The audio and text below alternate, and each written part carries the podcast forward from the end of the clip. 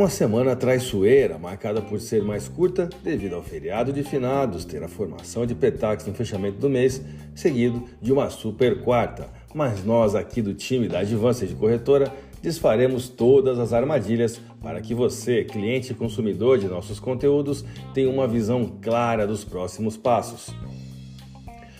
No exterior, o peso econômico de direcionamento para os mercados estarão em torno da decisão de taxa de juros nos Estados Unidos, que, aliás, será marcada com a decisão de juros aqui no Brasil também.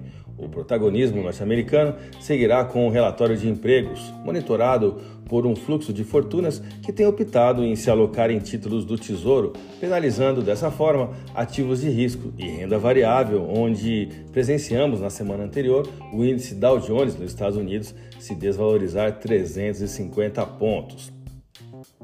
No peso geopolítico sobre as praças financeiras está a reunião de emergência marcada pela ONU para hoje, com a proposta de paz entre Israel e Hamas, que, se diga de passagem, já foi rejeitada uma vez. As forças israelenses entraram em Gaza no sábado, intensificando a ofensiva terrestre e aérea na faixa de Gaza durante a noite. O conflito tem pressionado o preço do barril de petróleo Brent acima de 90 dólares. O real brasileiro tem se comportado bem diante de tantos gatilhos locais e internacionais após o início de outubro ter atingido máxima de R$ 5,22 e após isso ter exposto um ajuste técnico. Ainda assim, presenciamos um mês de outubro com forte saída de capital estrangeiro.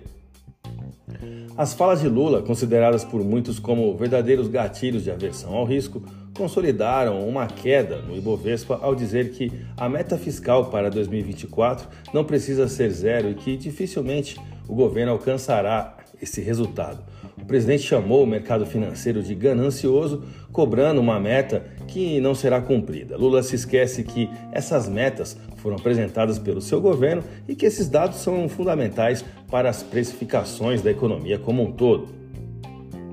No mercado cambial, chamamos a sua atenção para a próxima terça-feira, dia 31, quando teremos a formação de taxa do Banco Central, a PETAX. A taxa serve como base para diversos produtos ligados ao câmbio, como o dólar futuro, contratos derivativos de dólar, além de operações de exportação e importação de mercadorias por empresas.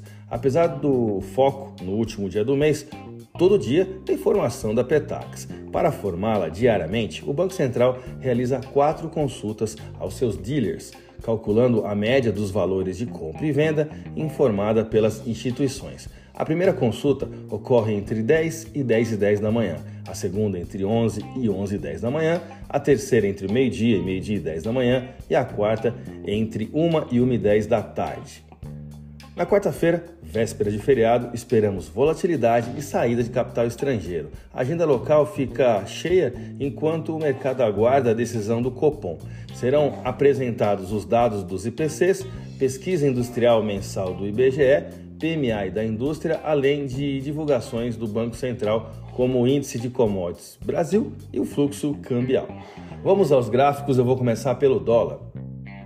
No tempo gráfico diário, após a consolidação de venda firmada no dia 20 do 10, o dólar se desvalorizou frente ao real brasileiro até tocar na base do canal de baixa semanal, configurado em 4,9320, que foi a mínima da última sessão.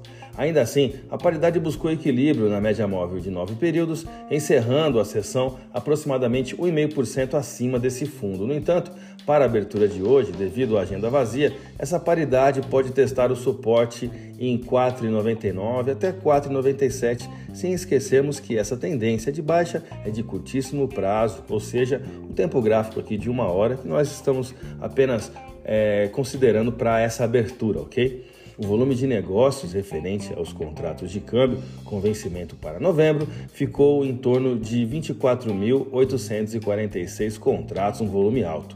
A divisa americana frente ao real encerrou o último pregão com alta de 0,54% e taxa spot de 5,0152. Vamos ao euro com muita volatilidade, porém evoluindo em queda semanal dentro do canal de baixa configurado. Assim eu classifico o tempo gráfico aqui diário, a paridade euro-real.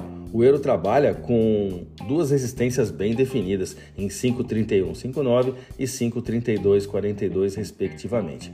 A divisa dominante no bloco do Velho Continente terminou a última sessão com alta de 0,62% e taxa spot de 5,2984. A minha dica, você já sabe, siga nossos boletins para ficar sempre conectado às principais notícias.